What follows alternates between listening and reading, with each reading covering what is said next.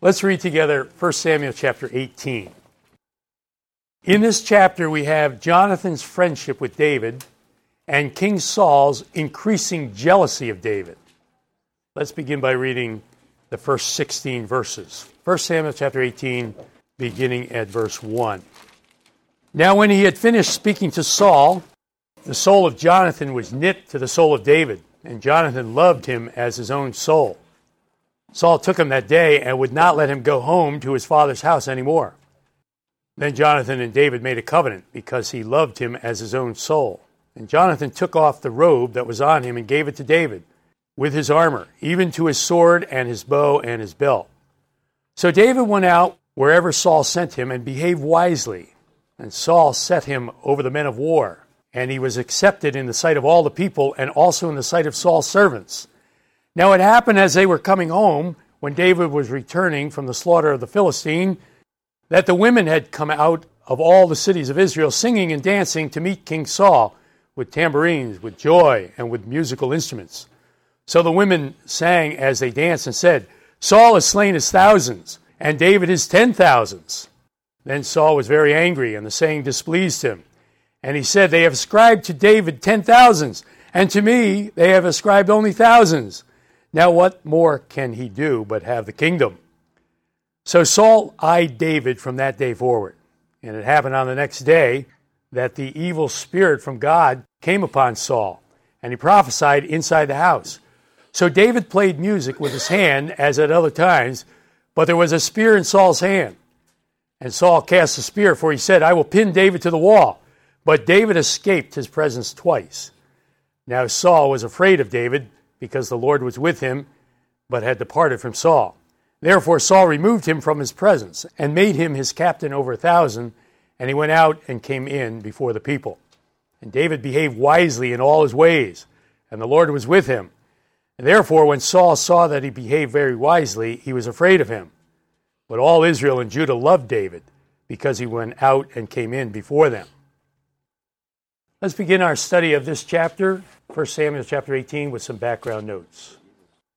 In 1 Samuel chapter 17, we had the account of David's great victory over Goliath and the resulting victory of Israel over the Philistines.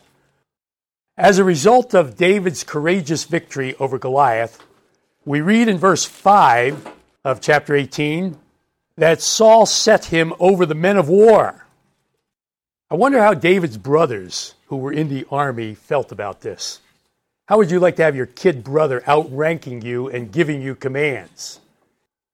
Another result of David's great victory over Goliath was that he became very popular and a hero in Israel. We read in verses 6 and 7 that the women came out of all the cities of Israel singing and dancing. And they sang as they danced and said, Saul has slain his thousands and David his ten thousands. Well, that state of affairs did not sit very well with King Saul, as you can imagine. And Saul became very jealous of David. In fact, we read in verses 10 and 11 that Saul tried to kill David twice with his spear, but David escaped. The occasion was when David was again playing his harp before King Saul. Remember, young David had become Saul's harp player back in chapter 16, and he played for King Saul when the evil spirit troubled him. Well, David still had his job as royal harp player at this point, and we read in verse 10 that the evil spirit from God came upon Saul, and Saul prophesied inside the house. Remember, God did not make this spirit evil, but God allowed this fallen spirit to trouble Saul because Saul had turned away from the Lord. Notice, by the way, how evil spirits can be the source of prophecies that are not from God. In his anger and fit of rage, Saul hurled his spear at David, but David escaped twice. Now, I've been to the excavated palace fortress of King Saul at Gibeah, and there are no huge rooms there. So either Saul had bad aim or David was very agile, probably a combination of both. Well, so much for background. Let's move now to our doctrinal teaching points for 1 Samuel chapter 18. Doctrinal point number one There will always be people who honor the Lord's servants. There will always be people who honor the Lord's servants. Verse 1, once again. The soul of Jonathan was knit to the soul of David, and Jonathan loved him as his own soul. Jonathan honored David. Jonathan, remember, was also a courageous warrior, as we saw back in chapter 14. But Jonathan was not jealous of David. Jonathan was older than David, but he did not look down on him. He helped David and honored David. As the son of King Saul, Jonathan was in line for the throne. But he recognized that David was to be the next king of Israel, and yet he showed no jealousy. The fact that Jonathan gave David, here in verse 4, his robe with his armor, even his sword and bow and belt, seems to be an indication that Jonathan recognized that David would be the next king. And look over at chapter 23 and verse 17. And Jonathan said to David, You shall be the king over Israel, and I shall be next to you. 1 Samuel 23, verse 17. Now we'll see that Jonathan's respect and help and loyalty and honor of David continues right till the day of Jonathan's death. What a great example we have in Jonathan of a believer who is sensitive to God's choices and respects and helps and honors those whom the Lord has specifically called and raised up to be shepherds and leaders of God's people. We need more Jonathans. Would you agree? Without the Jonathans, the Davids have a much more difficult task of serving the Lord and leading God's people. Praise the Lord that when God raises up the Davids to lead his people, he also has a few Jonathans around. There will always be people who honor the Lord's servants. Doctrinal point number two there will always be people who are jealous of the Lord's servants. There will always be people who are jealous of the Lord's servants. Verses 17 through 30. Then Saul said to David, Here is my older daughter, Merab. I will give her to you as a wife. Only be valiant for me and fight the Lord's battles. For Saul thought, Let my hand not be against him, but let the hand of the Philistines be against him. So David said to Saul, Who am I? And what is my life or my father's family in Israel, that I should be son in law to the king? But it happened at the time when Merab, Saul's daughter, should have been given to David, that she was given to Adriel, the Meholathite, as a wife. Now, Michal, Saul's daughter, loved David and they told Saul, and the thing pleased him. So Saul said, I will give her to him, that she may be a snare to him, and that the hand of the Philistines may be against him. Therefore Saul said to David a second time, You shall be my son in law today. And Saul commanded his servants, Communicate with David secretly, and say, Look, the king has delight in you, and all his servants love you. Now therefore become the king's son in law. So Saul's servants spoke those words in the hearing of David. And David said, Does it seem to you a light thing to be a king's son in law, seeing I am a poor and lightly esteemed man?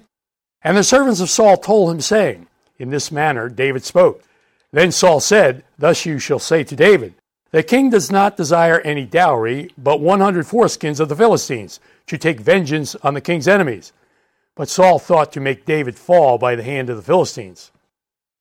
So when his servants told David these words, it pleased David well to become the king's son in law.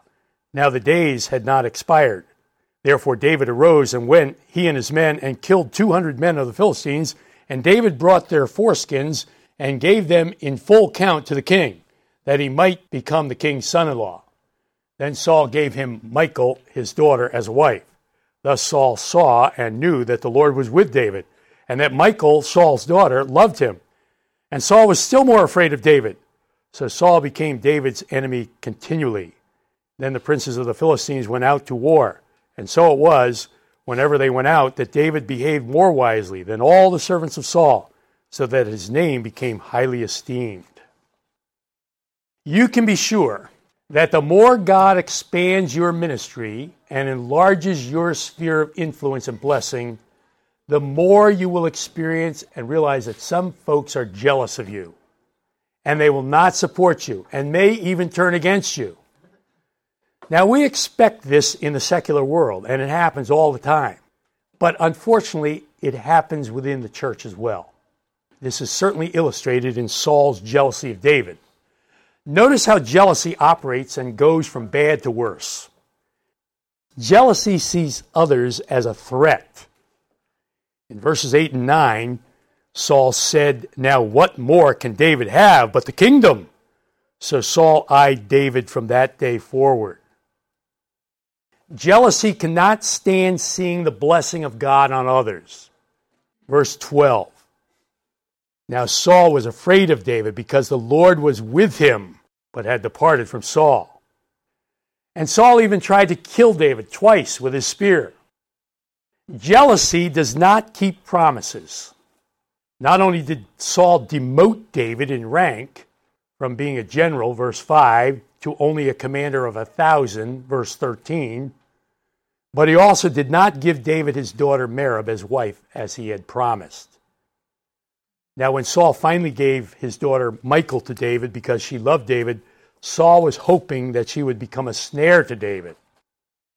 Furthermore, Saul demanded 100 foreskins of the Philistines as a dowry, hoping that David would get killed in the process. Well, David doubled this gross dowry, and this made Saul even more jealous and afraid of David. Verse 29 And Saul was still more afraid of David, so Saul became David's enemy continually. And we know from the rest of the story that Saul's insane jealousy forced David to flee for his life.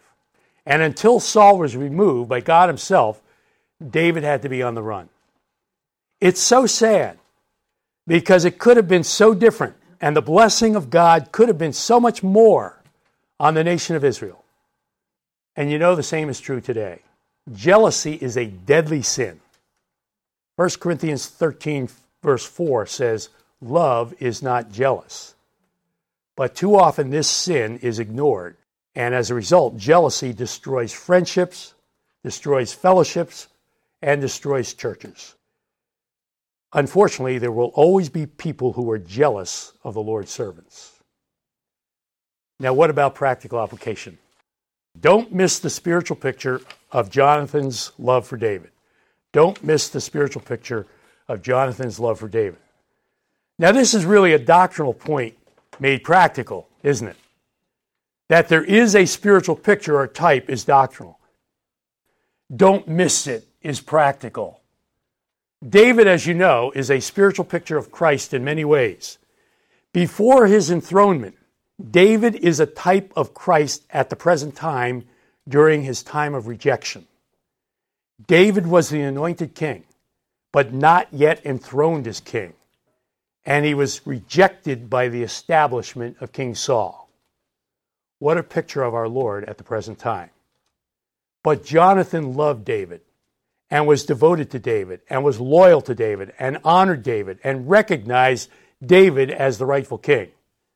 Jonathan is a spiritual picture of the committed Christian who shows love and devotion to the Lord at all costs, as we'll see. Now, let me ask you are you a Jonathan? Don't miss the spiritual picture of Jonathan's love for David.